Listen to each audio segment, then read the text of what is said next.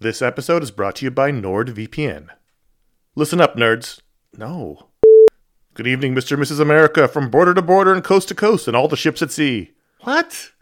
Hello, friends. Do you have a computer? Of course you do, because it's not 1987. Hell, you're listening to this on some kind of computer right now.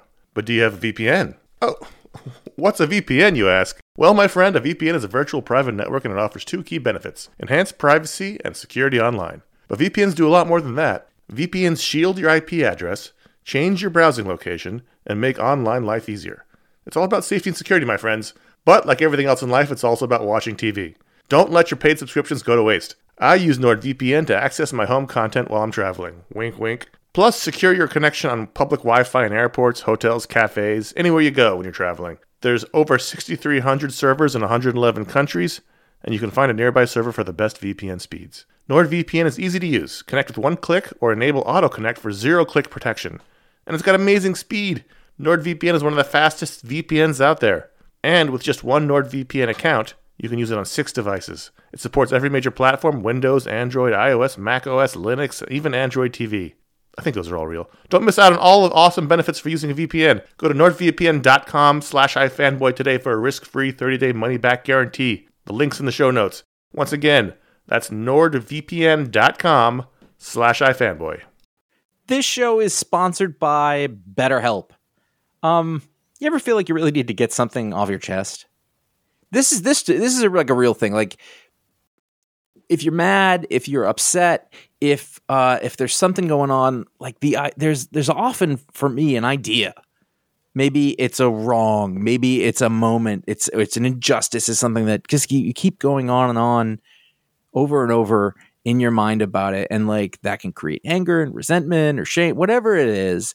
And very often, I have found I am not a therapist. I have found that when you let it out, when you give it voice, when you say it out loud, um, sometimes it makes you feel better because you you've expressed it, and sometimes it makes you realize like, oh, this is not a big deal, but I've, it's been stuck in my head. So you give voice to those things, um, and it can make you feel a lot better. And shock of all shocks, therapy is one of those things that can help you do that. It can help you be able to say those things in a place where you don't need to worry about the repercussions of it, work your way through it, uh, figure out coping skills, how to get around it. You know, find find ways to deal with that stuff instead of letting it fester. Um, if you are thinking of starting therapy, uh, if anything I said sounds familiar, you're like, oh, maybe my life would be a little better if I could deal with that kind of thing. You should give BetterHelp a try. It's fully online, it is convenient, flexible, it is suited to your schedule. That's the idea. That's what they're going for. Um, you can fill out a brief questionnaire to get matched with a licensed therapist. That's a big deal. You can switch therapists at any time for no additional charge. That that personal connection, I believe, to be super important. Again, I'm not a professional. Uh, get it off your chest with BetterHelp. Visit betterhelp.com slash ifanboy today. You get 10% off your first month. That is BetterHelp, H-E-L-P dot com slash ifanboy. This is the iFanboy Pick of the Week podcast, episode 473, brought to you by iFanboy listeners just like you. I don't know where I'm going, but I sure know where I've been. Hanging on the promises and songs of yesterday, and I've made up my mind.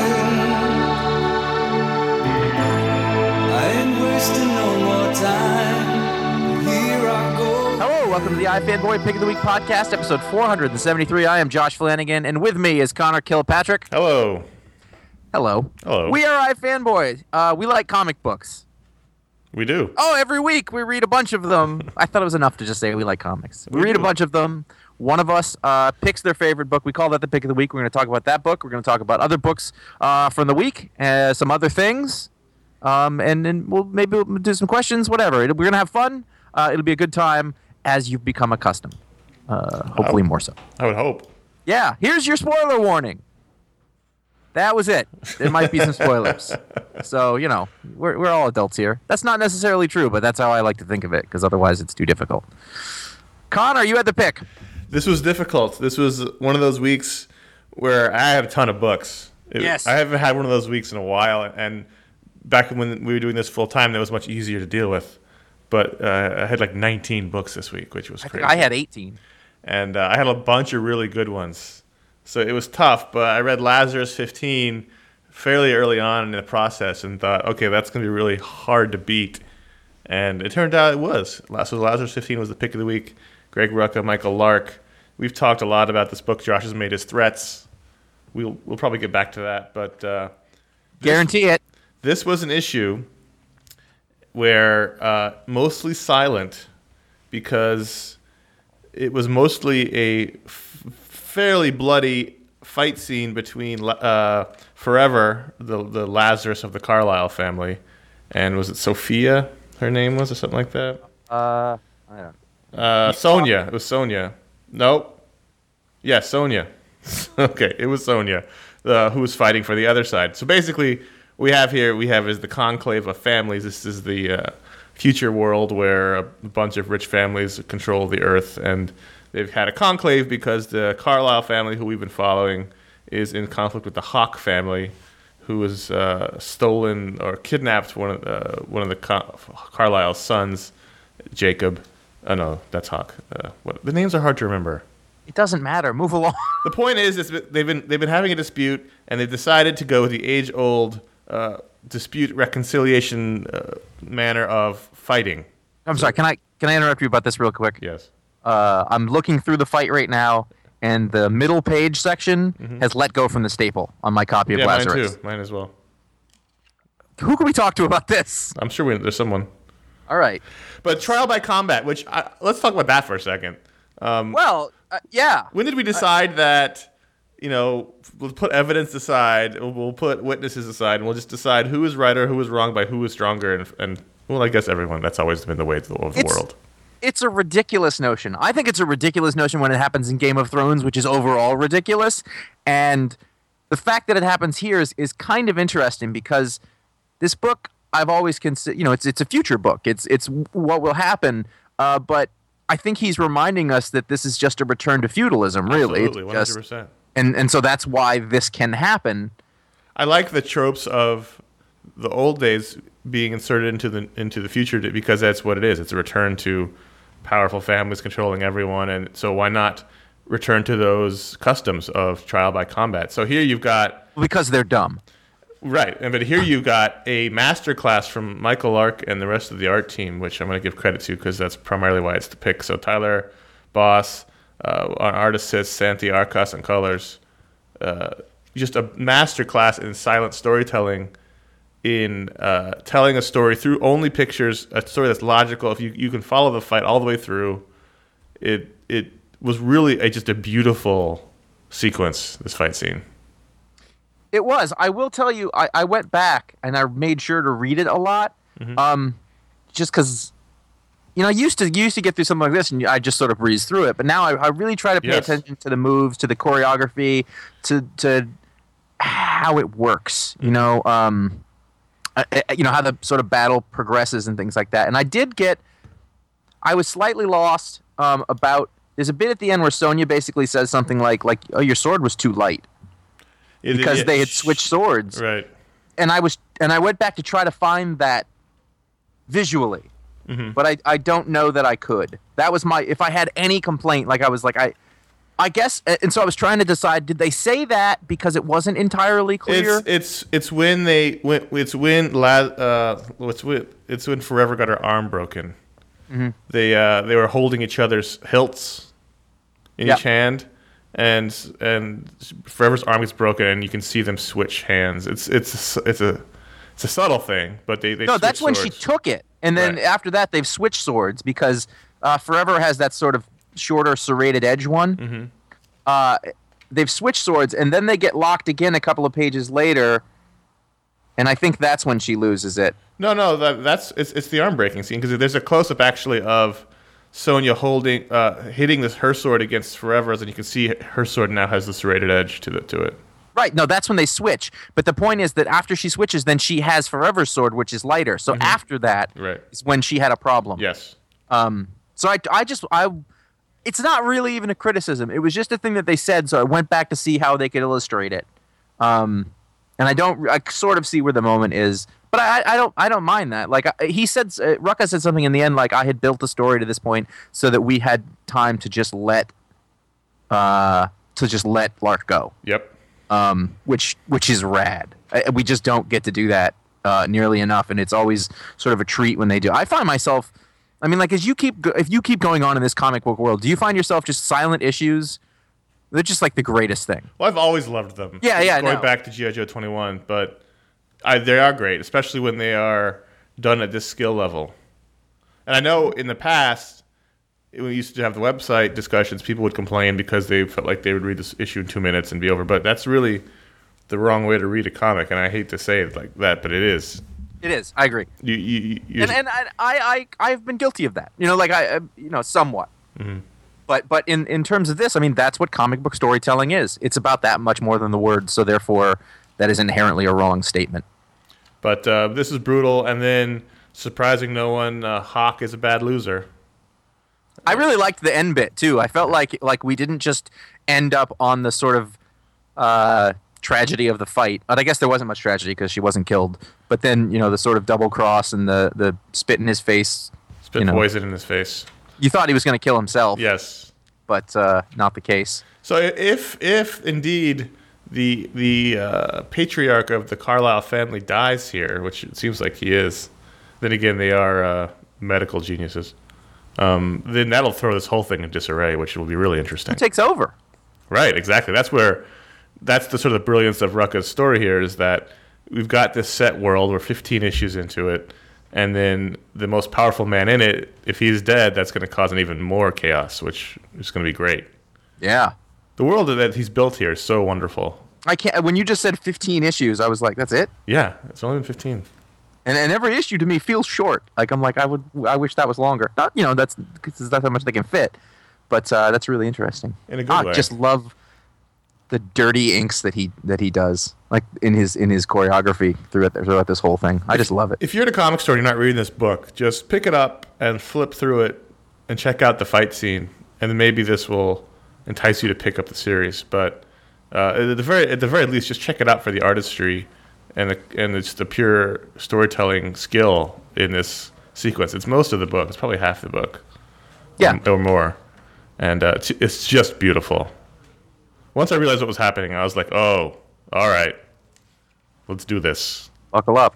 Yeah. So good. I mean, you make the joke every time that you'll start putting people against the wall if if this book is ends. I don't want to say canceled because it's a the creators end the books in, at, at Image, but uh, I know what you're saying. I'm not. I'm not going to hold them responsible. I'm not going to hold. I'm not going to hold the publisher responsible. I'm going to hold you responsible. I'm just saying you're starting to act like one of these families, though. With There's right like and that. there's there's right and there's right. you know, and who's the arbiter of that? Well, me. and who better? Really? Exactly. Who better to arbitrate? Like I can trust anyone else? No. Bunch bunch of bunch of jamokes. lunatics. So Lazarus 15, not a ton to say about it simply because it was it was mostly about this just amazingly uh, realized uh, scene in the middle. But uh, this book continues to be one of my favorites. I'm always excited when it comes out. It doesn't come out quite regularly as you'd like it, but it, it's not as bad as say uh, Jupiter's Legacy or or what are those? I? I, I don't, yeah, I don't think it's that bad. no, Um, but you know, but it's uh, great. Yeah, I see it Now, now. real real close second was M- MPH number five. Really? So you weren't so into this? I wasn't sure after the with the first issue, but I I, I have stuck with it and really enjoyed it. I, my real first question is, who is this Mark Millar? That's that's writing these heartwarming Well, stories. this is we've he's been around. He's been around for a while. I, uh, the twist in this book, and by the way, this doesn't work in a movie. In the, quite the same way, because you'd be like, "Oh, that's that guy." Right. Uh, but it worked in this. Uh, the twist in this book was just just wonderful. Um, the the way that they revealed, you know, the expert, you know, that they that they took out of jail and brought him in, and the whole story, and then and then the other part of the story. Like I had forgotten about the guy who had been sent back to Yeah. the. well, it's the only been five issues. This is the fifth and final issue. So between S- MPH and Starlight, you've got two uh, limited series from Mark Millar that have been very tonally different than what he has been he had been doing in the Wanted and uh, Kick-Ass era. But he's turned to a different s- style here, and this is very sort of Back to the Future esque with the letter showing up from the guy who went back in the past, and and uh, I, I dug everything about this. This has been Yeah. this has been a great miniseries. I also really like the sequence too, and I, well, this is actually something we, t- we touched on in the first issue was sort of the technical comic book storytelling version of what to do while the while he fires the bullet. Right. You know, like like we talked about how super speed is depicted. Um, and I, I just as a, as a thing, I always appreciate that. I always like that part of comics that has to play with the depiction of time because it doesn't move Right. you know, not like a moving picture. You can you can you can do that with uh, a Jim Croce song and some slow motion, you know, if you want. Sure. But here you have to come up with something uh, smart to, to sort of depict that. And the scene where, where he follows, he fires the bullet, and there's a whole scene that takes place between the time that the bullet comes out of the gun, you know, and and the person is shot. I really liked that. Yes. I like I had not. I was like, oh wow, we're we're still within this microsecond, Bullet which time. is yeah, it's so cool. Yeah, so this was the this was the story of a, of a bunch of kids from Detroit who stumbled upon pharmaceutical uh, speed powers. Basically, they take pills and they could move really fast, and and uh, it was really good. And the Duncan Fegredo art was wonderful. Um, really, if this is the way Mark Millar's going, I'm more than happy to to, to be on board. You know, he was a guy who I avoided Yeah, for a time. I was like, you know, he's not. He's whatever he's doing. It's not my thing. And now he's now he's a guy like, oh, this. I'm I'm excited to see more. Yeah. Uh, and it's and and also, it's all very different. I mean, this is very different from Starlight. It's very different than Jupiter Rising. Like the, it's like um, I was trying to think of somebody else who sort of has that kind of range where he's doing all sorts of different stories. Uh, like Jason Aaron, I guess would be another one. but I would I would can- put this tonally similar to Starlight. It's, it's Yeah, I mean, but- it's, it's violent, but it's up, up, ultimately uplifting. Mm-hmm. I mean, there's a happy ending for everybody involved in both those stories. yeah, And, uh, that's. not, I don't know. That's tonally. That's uh, uh, I can't. I can't think of it. It's it's it's totally much sim- similar than you than you Structurally. put, than you'd put uh, the, those other stories you did. You know, the evil Batman story and the Jesus Christ, as, a, as a human. I don't even want to remember those names. This is. Chosen. I read Yeah. the first story. Trouble. Remember Trouble? Yes. yes. There was some. There was some. But this was a fun time travel story, speedster story. Uh, This is this is sort of back to Mark Millar's old vein of Well- coming up under Grant Morrison of looking at these superpowers from a a, a scientific angle. And Reminds me that the first time that I ever read Mark Miller was uh, doing Flash. fill-in issues on the Flash. yes, I think it was the Black Flash story in the middle of Waid's run. that's probably where most people. and this is very like that. And the thing is, like, Flash has always had that thing where you know a super speed story is a time travel story. Mm-hmm. It's all you know, theory of relativity, blah blah blah. Um, I say that because I don't understand it. I'm not smart enough to expound on it. But basically, like the faster you're moving, you are moving in time. Um, and so it's it's. It, but with this, he's just saying, yeah, they're- go hand in hand, um, which is really cool. I love that stuff. Yeah, and I, I liked that, that there's basically two twists here, and I liked them both. Mm-hmm. Good stuff. Agree.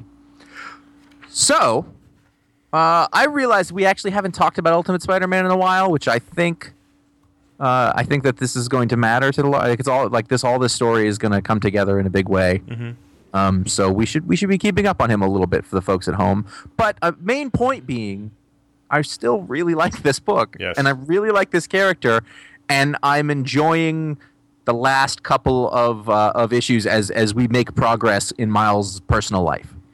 I was when I finished reading this issue, I, I thought to myself, I'm going to be really bummed when this ends because Yeah. I really like the this little pocket world that's gotten smaller and smaller. The ultimate world that they you know they created in 2000, and but uh, and they and Brian Bendis has been writing for 15 years. yeah.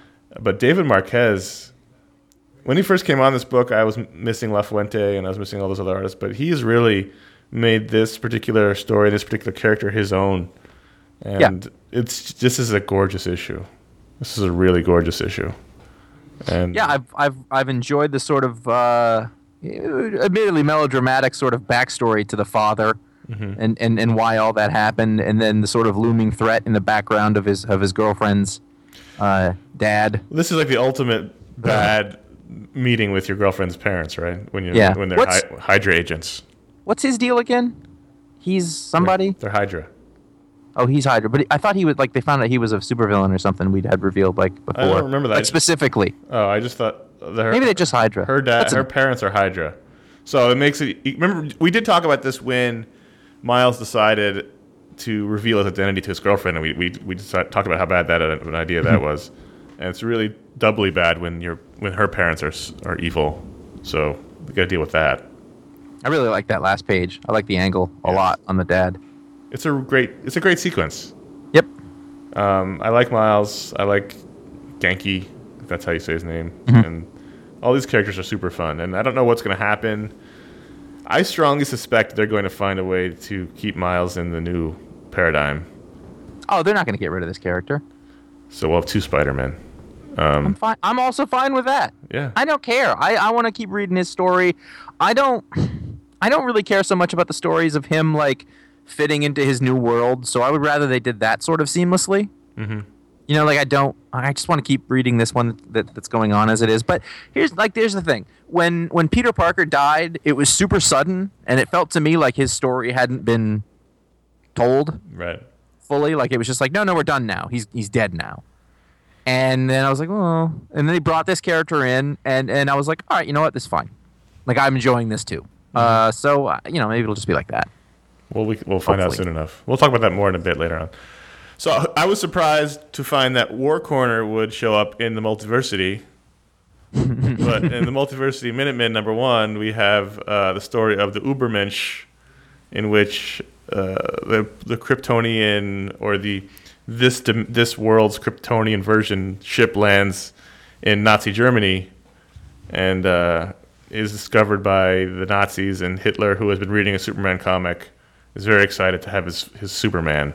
On the shitter, Yeah, this is the shit or the the shitler as it was called. this this was this issue drawn by Jim Lee, continuing the all star cast of artists on this book. Uh, what did you think, Josh? I thought that a I was like a third through it, and I was like, who's drawing this? Because I remember seeing Lee on the cover, and it just didn't occur to me that it would be Jim Lee. Probably Stan And I was Lee. like, oh, it's Jim Lee. Okay, I guess that's fine. Like it was, it didn't bother me. It was art. Art was fine. I- thought I re- I loved this. That, I mean, that's that's it was basically it was the most clear Yeah. of all of the of the multiversity stories. It was the most sort of straightforward. I mean, it's basically the Elseworld story, but this is one of my favorite Elseworld stories in terms of like what ifs. Mm-hmm. And and I I really I, I enjoy like I I just ponder about the the Nazi Batman. Like, what's that guy like? Like like you don't want him on that side. what you know what caused him to be that? And so is it is he Nazi because that's those are the values he was brought up with? Well, yeah, which they, says- they won the war. Right, but so are we saying that he's inherently going to be a super weapon for whatever value system he was brought up with instead of being inherently good inside? Well, it's all relative. They talk right? about that too, right? Well, n- sort of. Uh, there's a really interesting bit in here where he's where they they sort of talk about like they split up Nazism, I guess, Mm-hmm. in in keeping like their government is a certain way, but they they sort of issue the the like well the the the genocide was probably a bad idea. Well, so just to, for context, if you're not reading it, Yeah, it sorry. starts with, you know, obviously uh, during the war when they discover the, the they discover the baby with Hitler, but then it jumps to the present, uh, in which you know he's all grown up. He's he's not Superman. He's Ubermensch or something. Overman. He's Overman. Overman. And then he's got his own Justice League of Nazi, uh, you know, versions versions of the heroes you know today, living in America, which has been taken over, and and uh, so you're dealing with the present day, and he's not o- Overman. Superman is not comfortable with the ethnic cleansing of the war, but does es- seem to uh, espouse the totalitarian regime Yeah, aspects of it. Um, I, I like liked that, they that. called the Watchtower the Eagle's Nest. yeah, I did too. That was a nice little uh, Burgess Goddenism. But Um, uh, yeah, I like this. It's just it's re- it's a really disturbing kind of story. Like when as you you know, every- you know there's just Superman with the with the swastika in the background. Did you clench your fist when the Nazis bazookaed the Lincoln Memorial? Yeah, I didn't like that. I I, did- I love. Uncle Sam. I, Yeah. ju- I don't get him enough. I love his like goofy, folksy talk. Um, he's he's kind of he's he's a little bit like I'm like that's Abraham Lincoln. Well, yeah. Like, Well, why don't we have an Uncle Sam movie starring Sam Elliott? Because we've all seen him without his mustache now, and it's terrifying. Somebody out there wrote that he looks like a Dr. Seuss character with his pointy lip, and he does, and I can't not see it. I, I need him to grow that mustache back. Right fucking now. idiot. yeah. But anyway, I think he'd be great. Mostly because uh, he talks kind of like the character that he plays on Parks and Recreation, and I, I, that character makes me laugh so much. But uh, I thought this is great with the Resistance team of people who, you know, like the from that whole era of the, the Uncle Sam characters, like uh, Phantom Lady and, and and those people, the freedom fighters. Mm-hmm. I like tying that bit in. Um, I, I just want to read this. Like, I feel like, all right, that was a great first issue, but we're not going to do more. That's the sad thing about this particular book is that you meet these worlds and these interesting characters, hmm. and you, you may most likely never see them again. I'll tell you what a hard sell is Nazi Superman, the ongoing series. That ends up on Fox News. Yeah, I know. no way that doesn't. I'm telling you something. I'm reading that book. Oh, absolutely. I'm I'm totally reading that book. I'm listening to the the Sam Elliott audio version. and then he washed his cape. it's great. It was. It's. I don't want to say it was my favorite, but it was sort of the most uh, poppy pleasing sort of version of those. That was the most. It was the most easily digestible one. This I've been enjoying the hell out of this series. Yes. Yeah. They've been. They've been This good. series has been awesome. Yeah. So I'm, I'm glad it continues. Because I can't not check in on the kitchen. Have you? Are you reading this? I need to know. No. No. So you never ni- went back. I had in? 19 books as it was. I can't Okay. be adding new books. All right, so if you've been listening, uh, then you know what it is. Um, so the, the kitchen is is a story. It's like '70s New York City. Three ladies who are Oh yeah, no, girlfriends' why would I have done this? Because you've been saying how not good it's been. But that I can't look away. Right, but I, I wouldn't join Okay, so here's you. the deal. This issue was a little better. this with number four, like they've set things up, and and and like the husbands are coming back from jail, which which sets up a really interesting dynamic because they don't want it to go back to the way it Well, was. like the war. and then the war like the war is starting there's a there's like a gangland hit on somebody like the an italian uh, sort of head guy gets killed um, thanks to a double cross from from one of the uh, orthodox jewish gangsters i love this stuff not you know uh, that takes place outside a delicatessen you know in the middle of this city and they're talking business and you could and when he's killed and uh I don't know. This one was a better issue. I, I, I definitely I liked the direction that it was going. Now that it's set up a little bit, and I think that once they understand their characters and their world a little better, they might start to get away from some of the cliche that I think was bothering me. How Um, is but the I'm- art? It's okay. It's it's not great. I, I I wish I could say it was, but um, it's I don't know. It, it looks it looks like a Vertigo book from the '90s. It like you know like like one of those.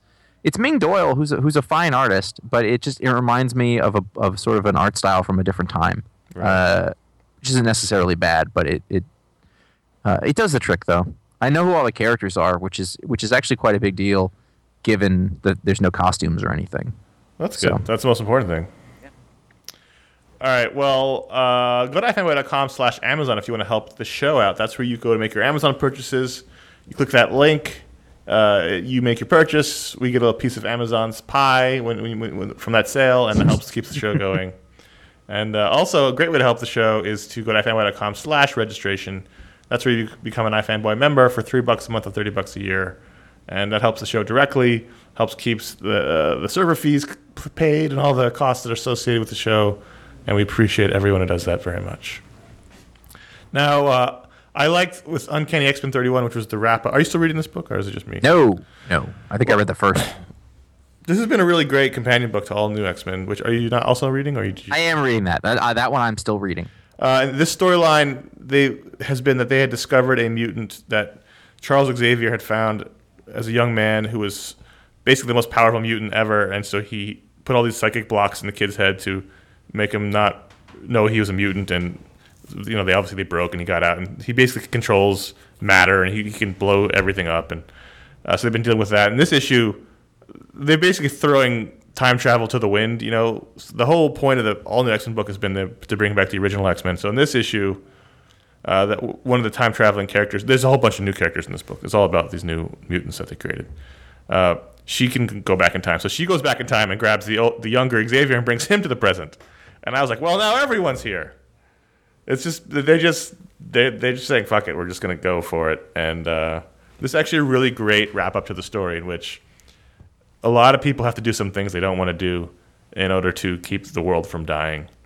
And a lot of things, but a lot of hard choices made. And uh, one of those great scenes where everything goes wrong, people die, like Cyclops, pe- big people people get killed, and then time travel wipes it out next the next sequence. And it was, uh, I really liked it. This has been a great storyline, and Chris Bachalo's been drawing the hell out of it. I, as he's wont to do. Yeah. I also wanted to mention Miss Marvel 12, which was a really fun one shot story in which Loki is sent by Odin to Earth uh, because there's uh, this character, the inventor. We've, we've mentioned him earlier. He was the one that's been causing problems for Miss Marvel. He, he has the capacity to blow a hole in reality between Midgard and Asgard, so they want to stop him, so they send Loki down. And if you recall, Loki's been de-aged into sort of a movie version of himself. And uh, so he shows up in Jersey City to find this character, and he walks walking around dressed like an Asgardian. And there's lots of funny Brooklyn hipster gentrification jokes in this issue, as they see they're going to be overrun by dudes dressed as Vikings pretty pretty soon because they're they're sure that's the latest trend in Brooklyn. And uh, really fun one shot in which Loki ends up at the school dance, puts the truth serum in the punch, and as you might imagine, a truth serum at a high school dance is probably a really bad thing. So um, really fun one shot story. If you, much like I mentioned Lazarus, if you haven't read Miss Marvel and you're thinking about picking it up, this is a great issue to try out. It's just a one and done story. You don't need to know what's come before. You get a great sense of the characters. You get a great sense of the art style, and uh, it's really fun. Really, really fun issue. All right. Uh, over at the Dark Horse, um, I noticed that there was a new series, eight. I don't know how to say. It's eight, but Eight. ins- instead of a G, it's a uh, it's an eight, the numeral eight, uh, as as evidenced by the movie 7 uh, in 1995, um, which is uh, not notable in itself at all. Uh, but it was uh, written, uh, at least uh, conceived but scripted uh, by somebody else, uh, and drawn by uh, R- R- Rafael Albuquerque. Ooh. Yeah, yeah, exactly. He, he wrote and drew this story, um, which is very good looking. Um, a man f- finds himself uh, stranded and out of time, and he's he's captured by a group of Mad Max looking punks, and then he comes out, uh, and and there's a big city. That's what I got from it. Mm-hmm. So Did you like it? well, what I said is that it looked really good, and then I explained a few things to you about what I got out of it. I didn't know. No, you weren't it was- It, felt super cliched, um, but looked better than most things that are super cliched. Mm-hmm. Uh, it felt very like like cyberpunky future where things are you know kind of. There's a lot of books like that, and Yeah. it's hard. Like I, I, I keep wanting to try new things, and but you know they've got to be really good if they're going to be re- retreading the same ground, unless they're featuring characters that I. Well, here, here's the deal: is like. that here's the deal is that I don't I, I don't know what the hook is. Mm-hmm. And I read it, and and listen, I read a lot of books. It's very possible that I missed the thing in there, but coming out of it, like I got to the end, and I was like, I don't know what the hook is. I I guess I think it's time travel, but and then the eight is supposed to represent infinity. I Mm-hmm. think, which is a little bit clever, but at the end of the day, uh, you know, I'm gonna read Black Science right. um, or, or or something, you know, or like like Wasteland, or like you know, I'm not, I'm not gonna, but like it's like those books Right. where, you know, oh they have ragged T-shirts and mohawks, like, Right. it's a tough girl, and um, I don't know, I don't know what the hook is supposed to be. Mad Max variation. It's a great looking book though. There's a Nazi. There's a guy. He's the SS, Hmm. so that's nice. There's always Um, so I guess there's there's that trope in there too, but it's really good looking. Um, so uh, maybe I'll read another one and see if that if that solidifies for me at all. They they went with like a a dual color thing, like it's just sort of bluish and orangish, Right. Um, in, instead of uh, the full. What would that be called? Biochromat? Bi- uh, uh, not like, bio, but well, it's like a wash, a color wash on it. no, but there's two colors basically. So instead of monochromatic, there's two of them. Too chromatic. Yeah, but there's like the the the you know orange and blue, which are complementary. That's basically. And it, it changes. And then there's there's a little bit of red, but it looks it's it's very nice looking. I'll- I meant I'll to I meant to mention Silver Surfer eight last time. I don't think I did. Silver Surfer nine continues the delightful adventures of Silver Surfer and Dawn Greenwood, his human uh, sidekick. And in the last issue, they stumbled upon a planet. I thought this was very clever, populated entirely by people who, who survived the Galactus attacks. So the last member of their race. So it's a whole planet of people who, of aliens who are the last of their kind. And so whenever one dies, that's the end of the race, and it's a they have a very sad ceremony. So when Silver Surfer shows up, they obviously quite rightly freak out. And in this issue, we have two things that happen. One, Dawn Greenwood finds out that her crush, the Silver Surfer, is uh, responsible for the death of billions of people, because back when he was Galactus's herald, he he brought Galactus to those planets. So she doesn't deal with that very well. And also, we actually have Galactus show up as was teased in the last issue. And I haven't read a Galactus story in a while, and so this was fun to see him deal with Silver Surfer, and also to see him drawn by Mike Allred because his style is perfectly suited for these kind of stories. And uh, I like the concept. At one point, Silver Surfer surfs a moon. He, he, he decides he's going to take out Galactus, so he gets on a moon and surfs it into Galactus's head Obviously, and uh, it's been fun. This has been a really great series. I like the appearance of Galactus, and I like that now uh, Dawn Greenwood and Silver Surfer had, had to this point had sort of a fairy tale screwball romance going on, and now their first major stumbling block is oh, but at one point I I caused lots of people to die. So how do you deal with that in your relationship? it's uh It's tough. It's a big matzo ball. It's tough. It's a big elephant in the room. Yeah, yeah, totally. This week, uh, in terms of, uh, we're going to talk about quirky Marvel books. Uh, to really just drill it down to its completely absurd essence. Um, She-Hulk number twelve, which is the last of the uh, of the lovely Charles Soule. Um, is it Javier Rodriguez? It's been a No, bunch Pulido, of Javier art- It's been sorry. a couple. He's been the main artist, but there's been a couple of artists. Yeah, but for the most part. So this is the last issue. We we wrap everything up. Um, and the, the I guess the big twist is that the bad guy was a guy that we thought was a good guy, Night Watch. Nightwatch, uh, who had like He's the anti-sentry. he used the energy of a town that was murdered to revert the world to a reality in which he was a good guy and not a bad guy. He, well, And he then- murdered the people to do that. Yes, and then in that time, he was a good guy, and he did a lot of good, and he helped a lot of people, and he was philanthropic. Um, it was a really, it was kind of strange, Yeah, I didn't but it love was it. interesting. I didn't love it, but I did like a couple of things about it. It actually Yeah. might have been my least favorite issue of, the of the series. It might, I could see that, but I also liked it was a thing that I'm still thinking about, which is a good sign. Well, what I liked a was the look back at the sort of uh, Roger Stern, Bush, Sal Buscema era Avengers with uh, Doctor Druid and Tigra and She Hulk and Ca- Ca- Monica Rambeau, Captain Marvel. Although I don't know why Doctor Druid was helping the bad guys. Well, was he mind controlled? I don't know. Maybe at one point he was bad. I'm not a Doctor Druid expert. I don't claim to be. No, me neither. But uh, I did like the sort of reverse centurying story. Is basically this guy made everybody believe he'd always been around as a good guy, and changed everyone's reality. And I Little little touch of identity crisis. yeah, so that was fun. But overall, it was okay. Yeah, yeah, but uh, I don't know, like the like the bits at the end where they're all like hanging around in the office and and they've got their personalities and it's and Howard the Duck shows up. I'm like, I'm gonna miss that part. Well, like the good, that part. The good news is, And Howard the Duck shows up. is that is that Charles Soule wrote in the afterword that he, you know, he's writing 15 Marvel books. I think it's 15, right? Mm-hmm. 25, something like that.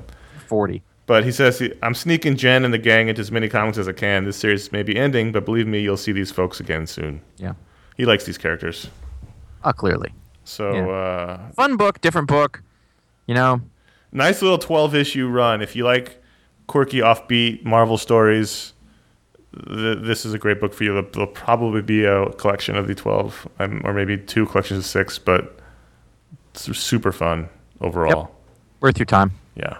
Absolutely. So those are the comics we're going to talk about this week. Go to fanboy.com and you can find the post for this show and you can talk about other books or these books or talk about whatever you want uh, this week at ifanboy.com.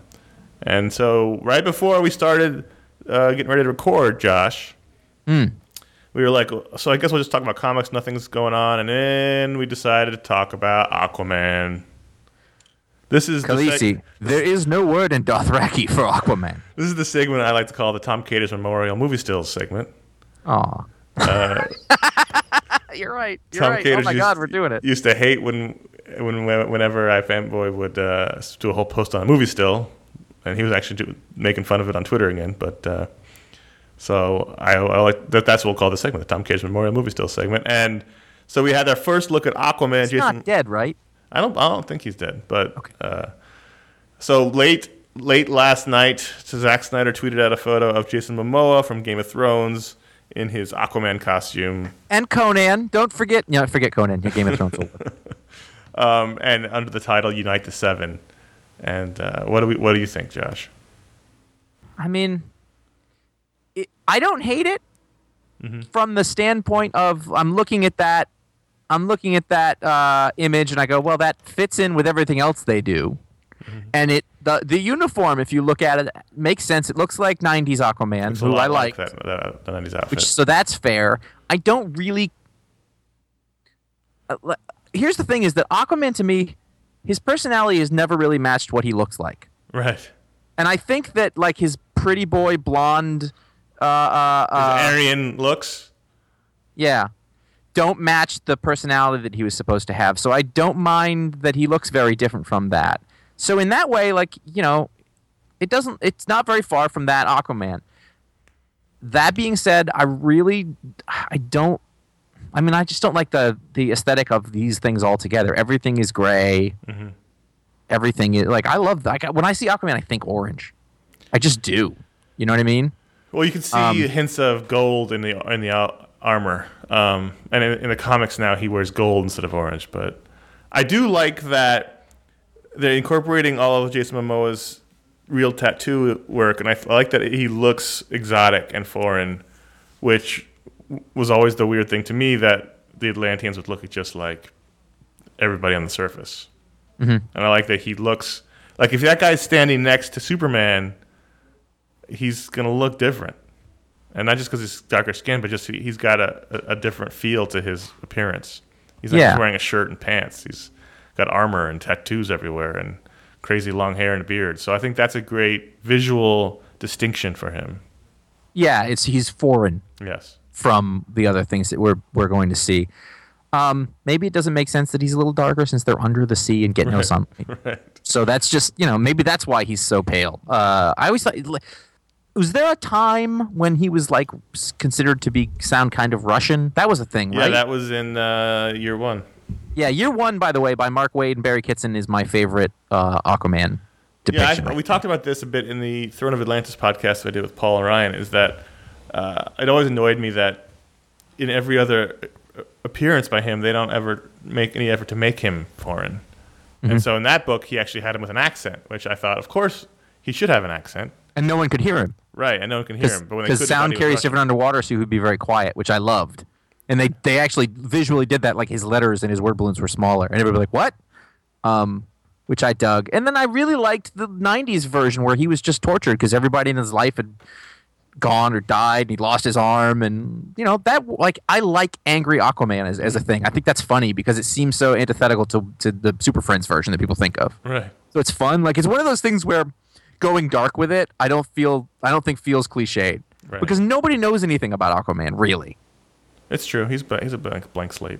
Bit of, you know, like every sort of story about him is going to be different than the other. I think Peter David did a run, and That was Kurt Busiek uh, 90s did a run. Peter and- David and- run was the the only real run you need to read. Right, exactly. But there's lots of different versions of him. There, you know, there's there's the there's um Grant Morrison's take on the character, um, and these are all relatively modern. In the last 20, 20 years or so. Um, so I don't think that I could look at the picture of Jason Momoa and go, "Well, that's wrong," because there isn't a wrong. Right. Like, do whatever you want with him. It doesn't really matter. Again, there's not a gigantic uh, Aquaman fan base that's going to be upset by it. Like, do what you want with him, make him work. You know, not like Hawkeye. When they screwed with him, no, it's exactly like Hawkeye. There's like six people who care about Hawkeye, so why not do whatever you need to have him fit in? I guess. Um, well, I think it's interesting. I, but I, overall, like, I, do I think that this this is going to be very good? no, I don't. It just looks like it's it looks like it's going to be no fun of any kind. Right. Can't have That's what it fun. It's like. very serious business, Josh. Well, you know that's if that that's how they're going to counter program to Marvel, then good luck with that. I, I think it's interesting. Look, I think will will be more interesting. Will be to see what the Flash and uh, and uh, those characters, Green Lantern, look like. I think it's funny that somewhere in a meeting, like, they, like basically they said we have to get people to take Aquaman seriously, and that sentence is flawed. just, just right away. You know what I mean? Like it's Well, Jason Momoa staring at you with those those eyes is one way to do it. Yeah, it's true. I still to this day, pretty much on a daily basis, will look at something and go, no, I can't not do it. Ground fucking. It doesn't. It would be awesome if that's how he talks in the movie. I assume that's what he really talks like, right? Yes. No. he wasn't even in the show that long, and that was like four seasons ago. And it, that's how great the character is, He's the stallion who mounts the world. and that's how great of a presence he was on screen. He's It's got, true. He's got a screen presence, so he's not- Absolutely. We're not talking a minor casting job here. He's although true. Conan did pretty terribly, but he's uh, he's a he's got a presence. So we'll see how it goes. They just need to harness that presence. Yes, harness it and mount the world.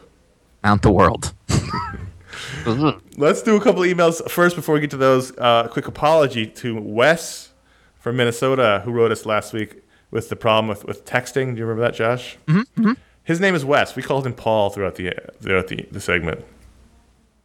Sounds like a text error to me.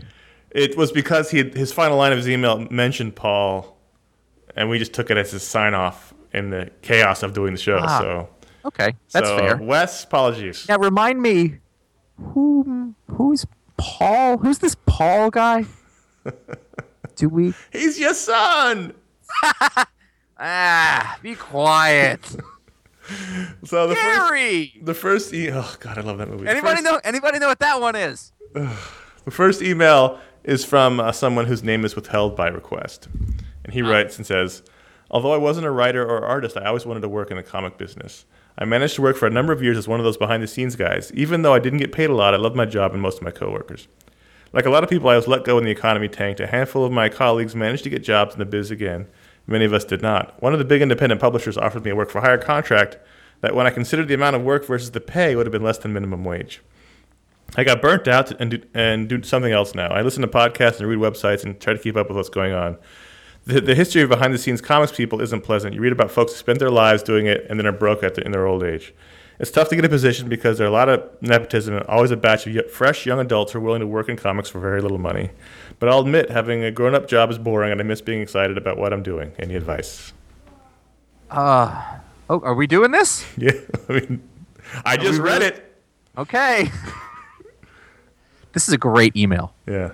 I mean, that's a really great email. I'm trying to figure out if I know who it is, but I don't.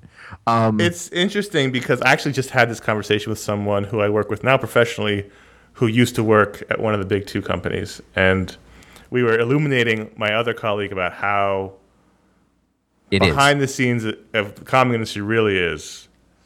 And it's and as he said in his email, it, it, it can be really great. You get really excited about it if you love the comics. You work with great people for twenty five thousand dollars a year. and that could only last so long. Is I think I think the way it is. I think that I mean, if you look at uh, Conor and I, you know, we worked doing this full time, talking about comics, doing all this stuff, and I l- I loved that. Mm-hmm. I mean, it really was The most p- rewarding professional experience. I- absolutely. I met the best people I've ever met. I still, to this day, comics professionals are my favorite people in the world. They just there's something about that group of people who who are like they took the thing they were doing seriously. They got involved with it. They have a, they have a, a kind of uh, sensibility, a kind of sense of humor. Like they're my favorite people in the world. On the other hand, uh, with the exception of a select few, it's a really tough game to get along with, especially if you have other responsibilities. Like if you have want to have a family, if you want to have a regular income, if you don't want to travel to conventions every weekend for half the year, it's tough to make it go. When when when we stopped doing iFanboy full time, you know, Conor and I know lots of people who work in comics. I don't doubt that either of us could have found work doing it, mm-hmm. but I think that we both looked at it and went, you know, what's that going to be? What's that Well, ultimately going to my end standard like? line to the question that I get quite often is, which is, do you miss working comics professionally, and we didn't work at a publisher, but we worked at comics professionally. We were meet comics media people professionally. And we did it full time, and we worked with the publishers Yeah. every single day. So But the question you know, I get asked, my answer is always, I miss it, but I but I also like having a retirement plan. Mm-hmm. Like I like having a savings account, which is something that was basically impossible at the time. And it's which isn't it's the case for everyone. No, you people can do very well in comics. Executives obviously do very well, and we're not even talking about creators. Talking about the people who work behind Yeah. the scenes. But for the most part, as he said, as Name Withheld said in his email, there's a never-ending supply of young people who love comics and want to work in them. And this is not that different from Hollywood or any other entertainment Yeah. industry, where it looks awesome from the outside, but you get behind the scenes and there's not a lot of money, and you work really hard. It's and it's work. I mean, it's it's a it's a job. Even you know what we were doing was was work. Like this is like, oh, I got to read more comics. And I know that sounds like, but your job's a job's a job. You know, eventually. And then the other thing is, if you're on the other side of it, you see the other side of it, and that cannot help sausage is made. sometimes. Um, you know, you see that the guys and gals sort of controlling everything. Maybe they don't seem to know what they're doing as much. Maybe you see the root of some of these things that that you know you didn't realize were, were bigger problems. Um, and again, this isn't to say you shouldn't do it, but at the at the same like you want to think about where does it lead? Like if your goal is just to work in comics, then that's awesome. But if you want to I guess build something for yourself at least, it's really hard. Let's take an example of uh, DC Comics uh, moved their offices Yeah, from New York to um, lovely Burbank, California. Burbank, California, which is lovely. I've lived there. Um, not lovely. it's the worst place on earth. Eh. Um, I liked where I lived. Uh, uh, now they let a bunch of their staff go, or they said, you know, if you don't want to move, then then you don't have to, and you can stay here, and that that'll be the end of the job or whatever. So you've stopped working in comics. You have a very specialized skill. Where do you go? Right. There's two companies on the East Coast who make comics. For the most, two big companies. There's a couple of smaller ones, but really somebody with an organization, somebody with an HR department, you know, all that stuff. You're not working for DC or Marvel. What do you do? I mean, you could you could like maybe somewhere at Valiant. Like there's there's not a lot of options once it ends, is what I'm saying, and it's top heavy. So all those people who are in it, like a lot of people. I know people who are editors, you know, who either got laid off or just couldn't, didn't want to keep doing it anymore. And they don't have anywhere else to go in comics. There's no up Right. to a certain extent. Um, and that may not be important to you, but you know, some people have families. They have kids. Those kids are going to go to school. They're going to need to go to college. You're you're, you're going to have uh, real life expenses. You're going to have you know to have a house or something. And comics is difficult on that, other except for a a small, you know, a, a small group of people. Executives, people in charge. Yeah, It, and it's hard. You, you have to decide. I mean, he, he wants no advice. He he misses working comics. He, he his grown up job is boring. Most people's jobs are boring. and They're not excited about them.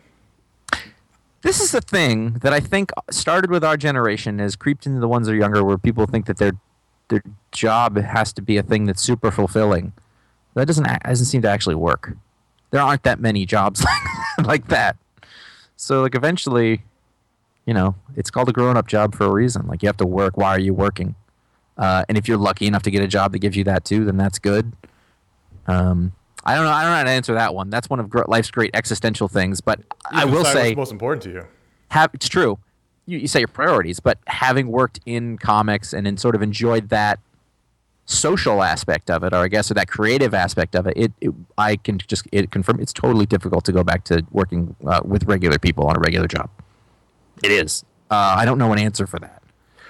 But Some people, it's more important they get to be in that environment. So that means you know you accept your realities of, you know, a studio apartment or having five roommates and not having a, a retirement account and probably not having a family. And that's what you want to do. That's totally fine. You to, but you have to decide what you want to do with your life.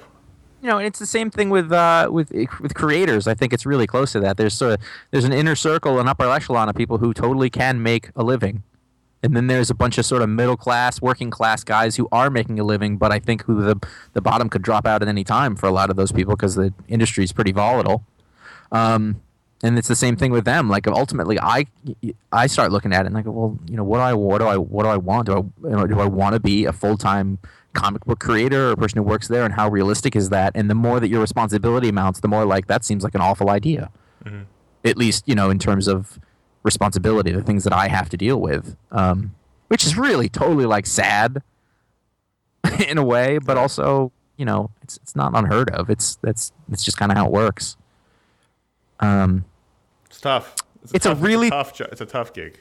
it is. It's a tough industry. It's very um, geographically dependent. You know, the publishers, you're not going to get to work from wherever you want. Um, I sort of stuck my flag in that sand when I moved to New Hampshire. Right. well, I guess it's not going to work. But you know, but people do make it work. You know, I know there are retailers I know who do really well. There are people you know who work in, in the middle of those uh, publishers and they're doing well. They've been there for a long time. They feel good about it. I can't imagine though for most small publishers there isn't like a you're looking over your shoulder because well, this could be it. What else am I going to do? What am I going to do then? Right. And we, we talked about there's not a lot of places to go. There's basically three or four companies you can work at, and and people a lot of people you, you'll see them just cycle through them yep. because there's nowhere else that's going to hire you with your specialized skills. Yeah. Stuff. A lot of a lot of comics people end up going into publishing. Yeah. Well, that's very similar. like book publishing because they have relationships there already and things like that. I've seen that a lot, but um, Tough, tough life question. Name withheld. yeah, good question though. That was it was interesting. I hope I hope we didn't just bum the shit out of everyone. Yeah. So that was a good email from Ron Richards. I mean, Oh shit. uh, read, read the next one. Uh, Justin says DC and Marvel are, reshuff- are shuffling their publication lineups after the next big event. It seems that the current trend is branching out into different IPs, which result in books that last 12 to 20 issues and are then canceled or relaunched. With this current publishing trend and adding in the new publishing lines, DC's announced theirs, Marvel hasn't announced their post Civil War Secret Wars lineup. Uh, which do you think will be higher, the number of monthly books dropped by current readers or the number of monthly books added by current readers? New readers. monthly books meaning habitually right by new readers. Monthly books meaning habitually buying reading each new issue of a title. I'm guessing that their goals are to add new readers though shifting more towards stories and not continuity may alienate current readers. Anguish. anguish? There's a lot of anguish out there because uh, one of the things DC said is with their relaunch, their mini relaunch, is they're focusing with those particular books, not their entire line, but that particular lineup of books that they announced. We talked about this two shows ago, or was it last week? It was last week. Duh. yeah Uh, those particular books are going to focus more on telling st- stories and let, worry less about the continuity. For- They mentioned specifically that the Justice League of America book is not really going to be worried about continuity. It's just going to tell Justice League stories. And so that's freaking people out whose whole uh, reason for reading these stories is the continuity. I remember having this discussion on a comics podcasting panel at San Diego when the relaunch happened originally. People were freaking out. And the question is, what are you reading the stories for? Or is the stories are just for the continuing tapestry of the continuity? If you're reading for the continuity, then you're not too happy right now. i think it's the same people i don't think it changes i think the people will grouse about the continuity thing but they will still buy the new things and i don't think it will go up or down I've actually met I people think- here that that have stopped reading books from Marvel and DC because of the uh, like less continuity. but I feel like it will even itself out. Like there will be some new people, and there will be some people who drop off, and and that little stream of readers will get. I think ultimately the numbers won't change. That's Mu- I mean that's what I'm getting. Much at. like you know, DC saw the huge bump when they relaunched, but then eventually then everything just settled back down pretty close to what it was before. The water finds its level kind of thing. And uh, DC's clearly going for expanding their reader base, more books with female leads, more books with um, minority leads, and maybe that will bring in new readers, or maybe it'll just please the current readers who are looking for that. I don't know. Most likely, I think the second. Yeah, I, I think mostly it's going to stay about the same. And I think I think it's mostly going to be the same people. I think people like to grouse about it, but at the end of the day, they're going to buy the book that has Spider-Man on the cover because they like Spider-Man. Right. and and and and and then additionally because so and so is doing it. Mhm. Like if you know, I, I oh Brian Bendis is writing that book. I don't know. I wish they weren't doing it. Yeah, I'll take one, please. Like it, it's that's what I think. I also think that at this point, DC, there's not much DC can do to make it worse than what what, No. what they've got going on. So might as well try something new. Which they already did once, and it went badly. So Well, that's what I mean. They they mucked up their chance to start over in a clean way. They made it worse by trying to do new stories that also featured old stories and made their whole thing a mess. So I still feel that when I read a lot of these books that reference things that happened in the past, like Batgirl this week, and it's just like, okay, just stop talking about things that happened before. But so maybe if they're going to not focus on that stuff and just tell stories, that's a, for me that's a really interesting thing. I'm looking forward to reading those books, uh, some of those books, not all of them, but some of them. So we'll see. But I think, I think you're right, Josh. I think it's just going to even out. See, I was right. That's how, that's how it always ends up. Great questions this week. If you want to take part in the conversation and contribute to the show, you can email us at contact at fanboy. You can leave a voicemail at 888-FANBOYS, which is 326-2697. Tell us who you are and where you're from and try to keep it around 30 seconds. Um, but if it's 29 seconds exactly, we're probably going to think you're spam. So that's, that's, your, that's your challenge, I suppose. Um, Yeah. where should they go? Head over to ifanboy.com, comment on this show, talk about this week's books, and find out all of our other podcasts, just like the Aquaman Throne of Atlantis podcast I mentioned earlier. Actually, Justice League Throne of Atlantis, because can't be selling no Aquaman DVDs. So uh, you can find those shows, all of them at ifanboy.com. Also, follow us at facebook.com slash ifanboy and at ifanboy on Twitter. That's where you can find out what the pick of the week is before the show. And follow us individually at J.A. Flanagan and at C.S. Kilpatrick. Hey, if you like the show, you could write a review in iTunes. Or better yet, tell your friends about us. Introduce your mom to podcasts. Pause. Help us spread the iFanboy love. I've never actually read that copy. There you go. think. That's some old copy. It's yeah, yeah. The introduce your mom line. Can we kill that? We can kill it. We can do whatever we want. It's a brave new world. I know it's true. Uh, seriously though, uh, one really easy, quick way to help us is is spread spread the word Spread the one way or the other. You know, that that, w- that would really help. If you like the show, if you liked something we did, share it uh, on your social media or talk to the folks at your comic shop. We always appreciate that. And so that's this week in comics. There it is, the week that was. I'm Chevy Chase, and you're not. Until next week, I'm Conor. No. No. No. Cause